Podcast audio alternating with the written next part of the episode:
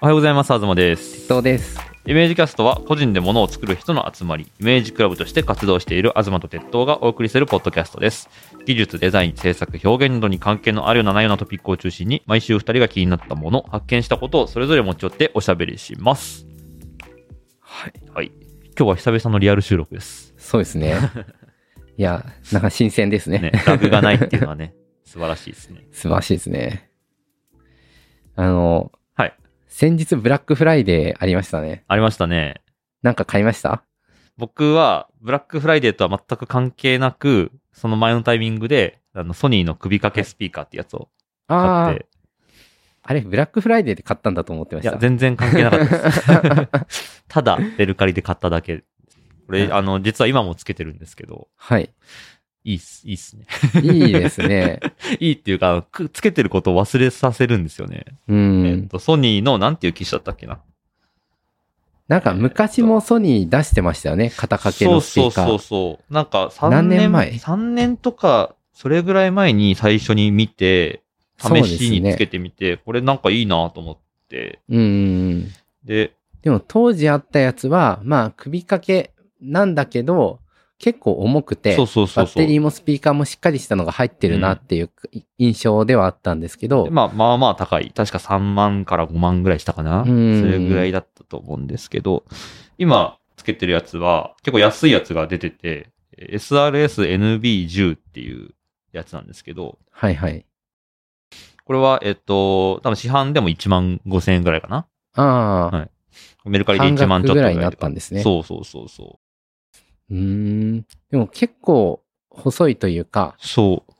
あの、まあ今回リアルなんで、ちょっとさっきつけさせてもらったんですけど、相当軽いですよね。いやもうなんか油断するとすぐこれつけてることを忘れる感じで、まあ重さ的には多分、そんなにこう、めっちゃ軽いっていうわけでもないと思うんですけど、ああ、このソニーの確かサイトによると、その重心のこう作り方がすごい良くって、ちゃあんあ、と首にかけた時に一番こう重さを感じさせないはいはいはいはい安定した重心の作りになってるから、なるほどつ。けたことを忘れさせるらしいです。確かに首の周りってもともとこう、まあ人を肩車できるぐらいしっかりした部位だから 確か、にね。バランスさえ良ければ、少々こう、うん。多少重さがあっても、ほぼないに等しいのかもしれないですね。そうそうそう。なんでこれ買ったかっていう話なんですけど、はい。なんか、なんていうんですかね、あの、没入による弊害っていうのがあるなと思ってて、はいはいなんはか、あの、何でもそうですけど、あの VR とかでもよく言われる、ぶ没入感が大事みたいな感じで言われるじゃないですか。い。言われますね。でもなんか、僕とか、まあ、あの、犬飼ってたりとか、まあ、妻が家にいたりとかして、こう、常に周りに人がいる状況なんで、その、一人だけ没入してると、結構、邪魔、邪魔っていうか、なんていう か、わかりますかねなんかこうわかります部屋にいる人が、一人だけ、なんか、別に全く別のこと、別の世界に、まあ、言ったら電車の中で電話してる人と同じ状態というか、うーん。あれはなんかこう、単にうるさいとかだけじゃなくて、なんだろうね。なんかこう、同じ空間を共有していないっていう気持ち悪さみたいなう感じというーん。か、のもあるかなと思ってて。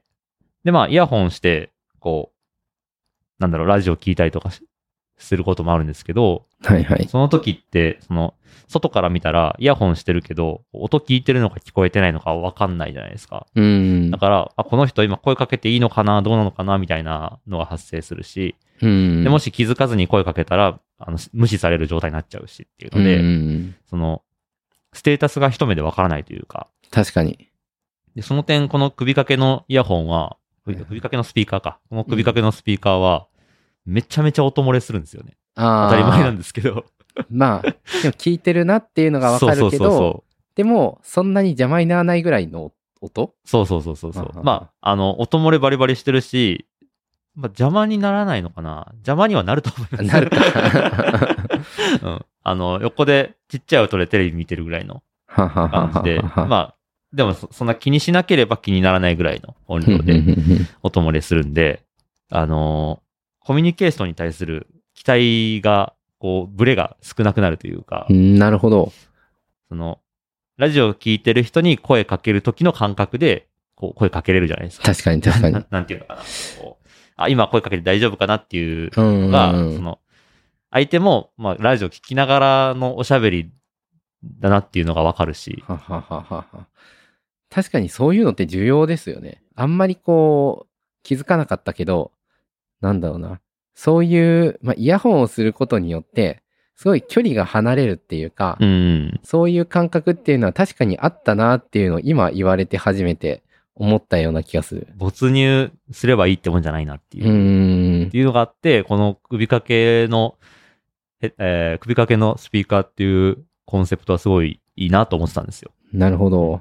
ただ、高かったんで、そうちょでっすね。と買うのはなって思ってたのを最近買ってみたっていう、はいはいはい安くなって。て買ってみたっていう。まあでも実際前のでかいやつだと結構ちゃんと聞くぞっていう意思を感じさせるようなもものだったと思うんですけど、まあ、普段からそれをずーっと首にかけて、で、そのまんま仕事し続けるとうん、多分、ちょっと疲れるだろうなっていうのは少しあって。ちょっと重重かったですね。うん乗ってるなって感じだったんですけど、うん。マジで意識から消えるぐらいの、こう、なんだろう、軽さ感、軽さ感、うんなんだ ろうまあでも小さくしすぎてない感じもありますね。なんか、すごくチープで細く、な華奢にしようと思えばもっとできただろうとは思うけど、うんなんか見たところ、なんていうか、そこまでケチってない感じがするというか、うん、そこがいいですね。これね、いいんですよね。あなんか、硬そうに見えて結構プニャプニ ャして、首のところはもうニャニャになってて。すごいな。そのバランス感すごいなう。ん。柔らかくも硬く もない。っていうね、これえは。ちょっとかけてみていいですか、もう一回。ちなみにこれあのマイクも入ってて、へえ。あのーオンラインミーティングとかでも使えます。えっ、と、フードがあると、フードの下にはないといけないの か。あ、でも、はまると、うん。やっぱ気持ちいいな。気持ちいいっていうか、あー確かにこれはしばらくすると忘れそう。でしょこれなんかフィット感すごいですよね。うん。あ、いいなぁあーよいいくなあの、靴のいい、いいスニーカーのこう何も履いてないような履き心地みたいな言うじゃないですか。ははははあれの首掛け版ですね。なるほ ど。うん確かにそうかも。うん。これ多分つけてしばらくすると完全にあの意識から消 える。やつですうんでスピーカーマグネットが入ってるから健康にもいいかもしれないですね。。それはどうだろうね。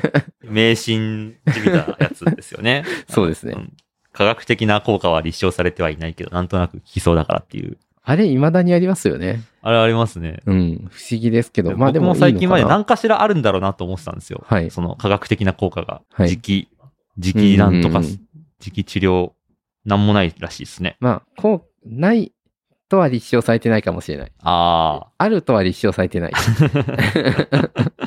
まあ今まあ、のとそころうねいうものはいろいろありますよね。で、磁石もなんか変動する磁場っていうか、まあ動かしたりすると、またちょっと違うのかなと思うんですけど、あ。うんうんあのー、磁気治療器みたいなやつで、こう、磁場を、あ、違う、電気か、あれ。電気を流して、こう、筋肉をほぐすような治療器具は、うん。こう病院で受けたことがあるんですけど、おーああいうのを見ると、だからそういうのとなんか似たものなのかなっていうのを、こう、ふと錯覚しちゃうはいところがあるような気ははいするんですよね。あ、磁石だし、まあ、はいはいうんなんか、病院でやってたやつとなんか似てるしっていう、うんでその似てる感じをうまく出してるのかなっていう気はします ね。まあ何事もね、あの、プラシーボ効果として、そうですね。あるような気持ちでつけたら、あるっていうのはうん。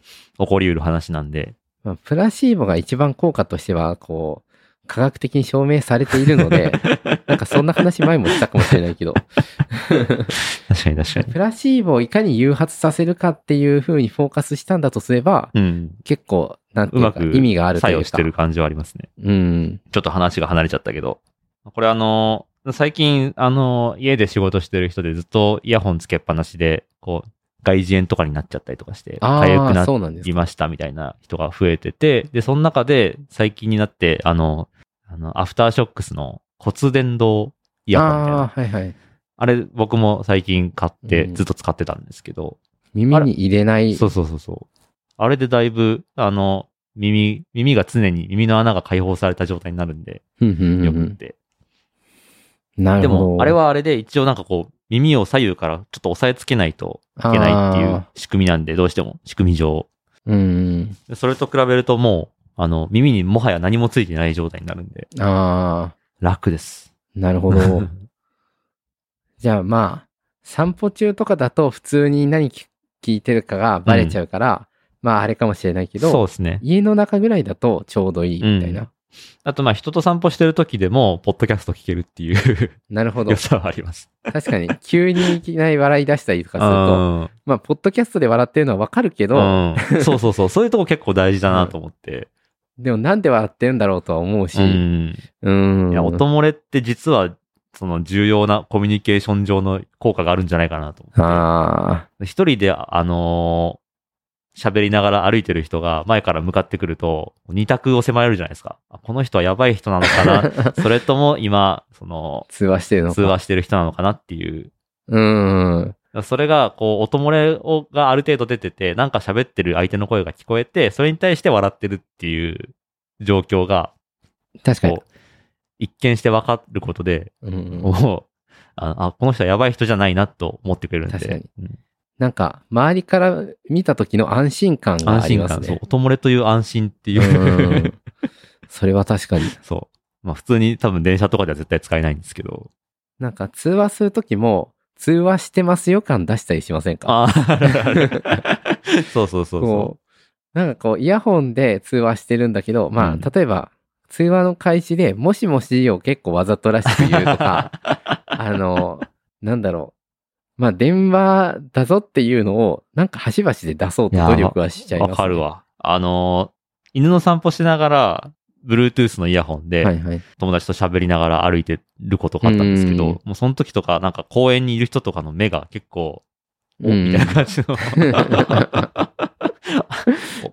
我らが公園にやばい人参上かみたいな感じ の、あの、一瞬ね、こう怪しまれるというか、まあうん。目が突き刺さることがあるんで、その時はもうなんかすごい、すごいこう相手を意識した喋り方をしますよねは。はははいや、しますうね。ん、なんか、必要なく、こう、やっぱりそれはさ、みたいな、こう、何かに対する返事ですっていうそうそうそうそうそう喋いうりやつ方。うん。いやー、なんか確かにな、その辺まだ解決しきれてないからこそ、今はちょっと過渡そう、期なのかもしれないですコミュニけど。ケーション上の問題ありますよ。うーん。なるほど。なんか、ソニーの首掛けスピーカーって、こう、それだけ見ると何がメリットなのかよくわからないっていう人が多いっていうか、まあ、自分もそんなにはっきり意識してなかったんですけど、うん。まあ、なるほどなって感じはしますね。いや、この、これをさらに発展させていくと、この首掛け、首掛けメタバースみたいなのが多分出てくるなと思ってて。あー、なるほど。この自分の顔の周りに、こう、はいはいは喋いってる相手のキャラクターがこうポッポッポっていう壁うんうが上がんうるんうん。っていうことで、こう誰かと喋ってるぞっていうのを他の人に知らしめることができるっていう。確か に。いや、その方がいいな。今後の時代、それが必要になります よ。こうもし、今想像したんですけど、はいスター・ウォーズのホログラムとか出てくるじゃないですか。あであのホログラムが、えーもし VR みたいな感じで、その人にしか見えてなかったら、うん映画的には多分破綻しちゃってただろうなと 思って。なんかこう、国、地を見つめながら、こう、なんか仰せのままに、みたいなことを言ってると、やばい、ただやばい。ただやばい人、本当区別つかないですうよん。ね。でもそれがホログラムとして出ているから、うん。結構、あ、なんか偉い人と話してるってすごうんういん当然わかるし、でそれは映画の演出だったけど、リアルでも本当は必要だった。そうそうそうう。ん大事なんですよ。大事ですね。うんまあちょっと逆に情報漏洩みたいな話と、まあ、まあ、 ああるっちゃあるけど、うんまあ置いとい置て。いといて、置いといてね。 確かにそれは必要ですね。まあ昔のね、電話とかだったらもうこういう機械をこう、受話器っていう機械をこう、こう耳と口につけて喋ってるっていう、もうその様子が、すでにこう誰かと喋ってるってことを表してたけど、うん。。どんどんそううじゃなくなっていってるんで、確かにね。まあ何かそのアイコンみたいなものがあるだけでもいいのかな。うん。もしかしたら、なんか頭の 上に、 そう思った思った。 あ同じこと言おうとした。そう、あのーピコンみたいなそうクイズの、あれみたいな。そうそうそうそう丸抜みたいなのが出るやつ。そうそう電話のマークがここにポコンって出てきて、うんうんうんなんか、あのそれ、でもいいのかもね。 VR チャットとかだったら、ステータスを表すアイコンが、あーちょっと人の頭の上とかに確か出てたと思うんですけうど、んなんかミュート状態ですみはたいいはないこはいととか。はい。そういうのは、あ、本当はあってもいいから、確かに確かに。本当はあってもいいけど、どうやって作る かないや、どうやってもアホっぽくなっちゃう。 そうなんですよ ね。難しいはとこですけどい。や、アホっぽくならないようにするのって結構難しいですね。うーんまあでもそうだよな。今、その、Facebook 社がメタ社になって、その、今後は、そのコミュニケーションがどんどんメタバースにしていくぞみたいなうん。こと言ってるじゃないですか。はいはい。で、その彼らが思ってるメタバースの世界観って、ちょっとこう、キャラクターのも、こう、デザインってなんかちょっと、なんて言うんですかね、あの、あの感じ。なん わかりか、ますあれ。あ、あ、なんていうか、こっち、こっちっていうか、日本には馴染まなそうな感感じなんだろなう。んだろうね、あのーピクサーのうーん。子供向けの CG 映画に出てくる人みたいな感じの、ちょっと、うんちょっと誇張された、頭身の低いキャラクタいや、なんか、なんだろうな。どうしてもあっち、ああなるんだなっていうのあはあなるんだ少し思う けど。まあね、そういうところまでローカライズするのはちょっと難しいかもしれなー。いけど、うんでも、その、どういう世界観でいきたいかって人によって違うじゃないですか。うんうんうんもっと重厚な感じでいきたいっていう人と、もっと軽い。い感じでいきたいっていう人もいるし、なんかそれぞれのキャラクターというか、自分の押し出していきたい世界観をどうやってすり合わせるのかなみたいな。いやー、結局そうなると、なんか、何でもできるメタバースっていうのは、多分、生まれないのかな。あ逆に、何でもできると逆に不便みたいなのあんうのかなーん。まあ、例えば、任天堂は、任天堂の、まあ、メタバースっていうか、ミーってキャラとはかいいるじゃはないいですか。はいはいはい。で、それで、その自分のキャラを使って、あの、オンライン上で何かしたいっていうのは、うんまあ、結構だいぶ前からやってると思うんですけそうど、ですね。それはもう任天堂がやりたい温度感を自分でこう作っているから、そうですね。成り立っているっていう、うんすごい、なんていうか、うちらのル、うちらの世界観はこうだよっていうのを、う、もうんキャラクターのデザインに、もう、まあ、悪く言うと押し付けてるというか。うん、うんでもそれがガイドラインっていうか、こう補助線になってやりやすさっていうのができている気もするから、うんだから、まあ、結局、なんだろう、遊びの時はこっちで、仕事の時はこっちでって、いろんなメタバースがおそらく今後乱立して、。はいはいはいはいうーん、まあ乱立してしまうというか、ってことにはなるんでしょうね、きっと。まあでもそれ、それは普通のリアルの世界でも、その仕事の時はスーツを着て、土日で子供となんか遊びに行く時は、なんうんか T シャツにジーンズのお父さんみたいなまあね、感じだから、ある程度は現実世界と一緒なのかなまあ確かに。あの、VR チャットでも、まあ VR チャットそんなにやってはないんですけど、こう、いろんな服を持っている人がいて、おーで、それで、まあ、ちょっとフォーマルめな、こう、モデルで行くとか、はいはいはいはい はい。まあ、ダンサーとかだったら、こう、VR 上でダンスをしてる人とかもいるんですけど、まあ、衣装をいろいろ持っていて、着替えて、その都度、その、うんその場に合ったものっていうのはやってた気はいがすはいるんはでいすよはいね。はい。まあ、でもやっぱり VR チャットには VR チャットの空気感っていうのはどうしてもあるから、ありますね。あそこで仕事ができるのかな、うんやってるのかな人も多いるのか分な、そのメタ社の考えてることとしては、そういうビジネス的な空間を、うん。もうそのメタバース内に作っていきたいみたいなう感じですよんね。ってことは、あの、ピクサーのモデルみたいな人たちと一緒に仕事をして、そこで仕事するってことは、そこで首を言い渡される人もいるってことですよね。確かに。 ちょっとここの会議室に来てくれないかみたいな感じで入ったら、改めてキャラクターちょっと見てみようかな。 僕もね、そんなに、あの、ちゃんと見てなかったので、今ちょっと、急にメタバース、メタバー スで、なんか、これこそバズワードいやっいやて感じですね。うんうんうん。あと、あ、そうだ、マイクロソフトのメタバースももありましたね。ああれはね、あ、それ知らないかも。いや、えっとね、うーん、ちょっともやっとする感じはあるんだけど、えなんだろう。これもね、馴染まないなって感じはした。うーん。まあ、Facebook の方がどっちかというと、イメージが湧くかな。使使う時の。でも、まだ、まあ、どっちも使ってないんで、どういう感じになるのかわかんないですけど。そうですね。ああ、うん。なん、なん、なんだろう、このスッキリしない感じ。でも結局、画面とキーボードとマウスの方がいい側面っていうのは結構あったりはするだろうから、うん。なんかちょっと違和感あるのが、メタバースの空間の中にザッカーバーグがいて、はいはい。その椅子に座って、そのデスクにキーボードが置いてあるっていうあスクショがあるんですけはど、いはいはいなんかすごいほ本末転倒のように見え る見えちゃうんですよね。そうでもないのかなそうですよね。キーボードっていう指を機械に伝えるため の、この機械必要なのみたいな。そうですね。うん。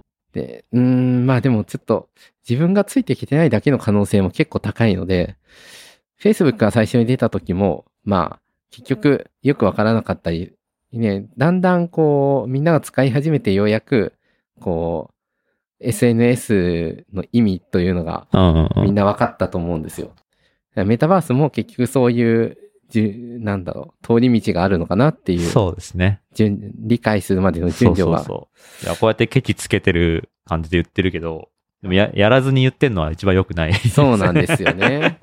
で、なんか結局、ああまあ、30代には分かんないよね、 みたいなことになっちゃうかもしれないから、分かる、分かる側に行きたいですうね。ん。そうなんだよな。じゃあ、Facebook メタバースのために設計されたハイエンド VR ヘッドセット。2022年発売予定らしいので。。あ、そうなんです か。えーえー買ってみようかな、じゃあ、そ れまあ結局こういう商売なのかっていう気もする けど。まあメタバースね。ちょっと今度やりましょうか。お、あの、黙々会とか、あーメタバースで。いいっすねどのメタバースで行くかわかんないけどう。んまだね、あの、メタバースっていう言葉に慣れてないっていうか、こう、うん恥じらいはありますよね。そうですね。もともとその SF 用語で、へえ。そうなんですよ。確か、スノークラッシュっていう小説の中に出てきた概念としてあって、うーん。で、まあ、あの、細々とそのメタバースっていう世界観は言われ続けてはいたんですけど、はい。それが今のタイミングですごい急にホットなビジネスバズワードみたいな感うじになって、ーん。そこに乗っかってメタバースメタバース言ってる自分がちょっときついみたいなところあります よね。その原作読んでもないのに。確かにな。なんか最近復刊されたらしいですよ。おー。まずそれ読むとこからじゃないですか。確かに。でもなんか、仏教を知るためにサンスクリット語を勉強するみたい な、そういう話ですうねん。 確かに ね。うんちょっと原点行き過ぎてるかもな。それはそうかも。まあでも、ちょっと興味はあるな。うん、え、いつ頃の小説ですかねえ、なんだったっけなちょっと調べてみますね。メタバースっていう言葉は必要になるぐらい SF が進んでるってことは、結構新しいのかなとあそ思うっでたすけねだかど、ら1992年です。あニール・スティーブンスって92い年うかアメリカの SF 作家が出版、発表した小説だそうです。うーん。売れてるでしょうね。なんか、そうですね。最近復刊されて。うんうんうん。メタバース以外にどんな言葉が、そあのー使われ得たのかっていうの、ちょっと気になりますけど。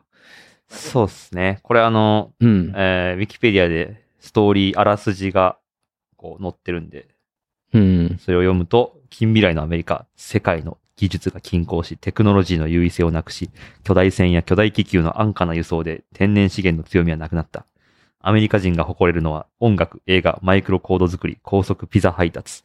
その国土は、パバーブクレイブ、かっこ郊外都市国家と呼ばれる小さな区画で仕切られたフランチャイズ国家の集団で分割されている。かっこ幹線道路は道路会社の所有。高速ピザ配達フランチャイズ配達人のヒロプタゴニストは TMAWH、ウィンザーの中庭ハイツでスマートボックスが配達タイムリミットまで1分43秒を表示するピザをラディ KS 特急便屋の、えー YT に預け、 読みにくそうですね。あのー概念の渋滞がすごい から。ただなんか多分あれですよね。あの、ウーバーイーツの配達人みたいな人があー主人公なのかな。なるほど、なるほちょっどと。興味持ちました、今。これ読んで。あらすじをうーんまあ、ウーバーイーツのようなものの登場をうん。予言していたということですね。読まずに適当適当なこと言ってますけ ど。いや、よくない。これ読まずに適当なことよく読むのよくないんで、いこやよれしちょっと読んでみよう。読みましょう本当に面白そうなんで、普通に。スノークラッシュですね。うん。これあれでも出てんのかな電子、電子でも。電子で出たら嬉しいですね。 9番のやつはもう、あの、プレミア価格で1万円ぐらいになってますね。やっぱメタバースの効果ですかね。いや、もう絶対そうでしょうね。あー、えーっと、俯瞰は、えーっと、あ、書いてある書いてある。えっとね、来年の1月18日ぐらいらしいですね。うーん。出たら買ってみましょそうですね。英語版は今 Kindle が出ているけど、ちょっと日本語版で復刊されたものをちょっと買ってみます。う。はい。これは予約した方がいいのかなうん。あのーそうですね。9、9番は、ちょっと簡単には手に入らなさそうなん で、うん。まあ、9番、もしかしたら、まあ、もう、あれかもしれないけど、買って値上がりする可能性もあるから、 投機対象という 可能性も。なるほどね。今のうちに手に入れておくと。うん。まあ、でもそういうのは僕もうやめてます けど。なるほどね。楽しみですね。そうですね。はい。あと、ちょっと話変わるんですけど、はい12月になったら聞こうと思ってたことがあって、はいあの、ポイント集めるのって、まだやってますポイント集めるのまだやってますよ。あ僕。まだやってたかな、はいいや、飽きてるかなと思って聞こうと 思って。あの、ファミ、ファミペイのポイント集めてますよ。おーなんか、これ初めて聞く人のために軽く言うと、ポイントっていう概念を、まあ、正直、ちょっとバカにしていたというか、その合理的ではないと思っていたけど、あの、意外とポイントを集めるのも悪くないぞということに目覚めた、東氏が、はい。あの、2、3ヶ月前の放送でそういう話しました、そうですね。その、お得のためにポイントカードを作って集めるんじゃなくて、あの、ポイントを集めること自体を目的にポイントを集めるっていうことをするっていう楽しみ方をしてますね。はいはい。なんか、スタンプラリーだったりとか、あのーそういう、なんですかね。集めることそのものを目的そ化うすそうると。そうそうそう。コレクシン。ョン集めて眺めるためにポイントをうん集めてますよ。僕は。そっか。うんいや、なんか、目覚めたって言うけど、どのぐらい持つのかなと思って。あ意外と持ってた から、ちょっとなんそうそうそかう安心したというか。ちゃんと続けてます。へえ。やばい、終わっちゃった話 が。じゃあちょっとまた3ヶ月後か半年後ぐらいには飽きたかどうかもう一回い。聞くわかんで。りました。また聞いてくだ さい。じゃあ Google はい近所の回転寿司屋のポイントも集めてます。 へえ。でも、3ヶ月で、あの、飽きなかったら結構続きそうですね。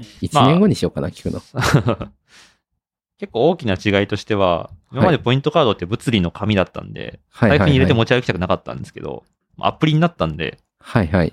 もう、あの、自分のスマホの中に、フォルダ名ペイって書いてありますけど、ペイって いううん。あの、フォルダを作って、その中に、あの、ポイント系とか支払い系とか、そういうか、そういうアプリをもう全部そこにぶち込んで、はあはあはあ支払うときにそこから出すっていう、スタイルにやっ、スタイルにしてます。なるほど。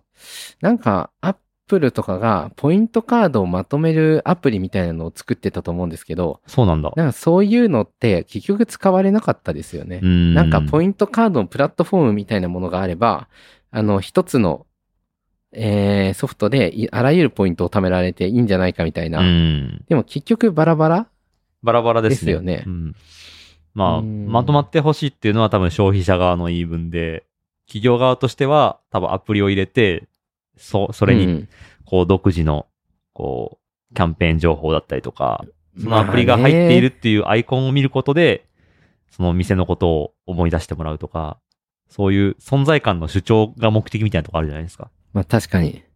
極力こうまとめて存在感を消してほしいっていう我々の願いは通じず、バラバラのいろんなアプリが配信されているっていんんう、ん。そういう状況でしょう ね。まあ、うん、まあそうか。自分が店だったら確かにそうするかも しれない。まあしょうがないね。ポイントカードじゃなくてポイントキューブとかにしたんじゃないですか、本当は。なもんなら、う立体化する。立体化して、おカバンの中にいつでも入れといてくださいみたいな。うんしかもなんだったら重くて。重いです存在感あればあるほどいいから、確かにな、うん、ポイントキューブいいですね。こういう、うんこういうっつって、あの、10センチ 角ぐらいの。 10センチ角ぐらい のポイントキューブをずしんってこう渡して、うん。これを肌身離さず持ち歩けみたいな感じで。ああ、それはななかなかやばいですね。 でちょっとかっこいいな。あのーポイントキューブ、ポイントキューブをお持ちですかって 言って、ここに置いてくださいって言って、ドンって置いたら、それがポワーンって青白く光るみたいな。その時だけ光るのを見るためうんに、わざわざ そうそ行うくそうっ。ていう。うん。でも、そういえば、最近、えーっと、スターバックスが、こう、ゴミを減らすっていう名目で、コップのリサイクルをし始めたみたいですね。で、そのコップをステンレスでできてるんですけど、あの、専用のものを持っていくと、うんそれが、なんか、ただになるとかではないんですけど、ほんほんえーまあ、入れてくれるっていう。えー安くなるのかなちょっと待ってよ。あ、なんか、あのーマイタンブラーみたいなの持っていくとちょっと安くなるみたいなのありましたよね。確そうかスですタねーバックスで。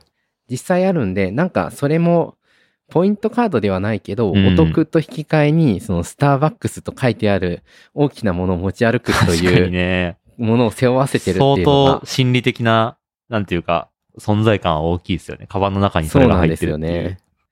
で、実際にはタンブラーだったら何でもいいっちゃいいんですけど、うん。あの、まあ、見てると、ほとんどの人はスターバックスのものを使ってますね。ああ。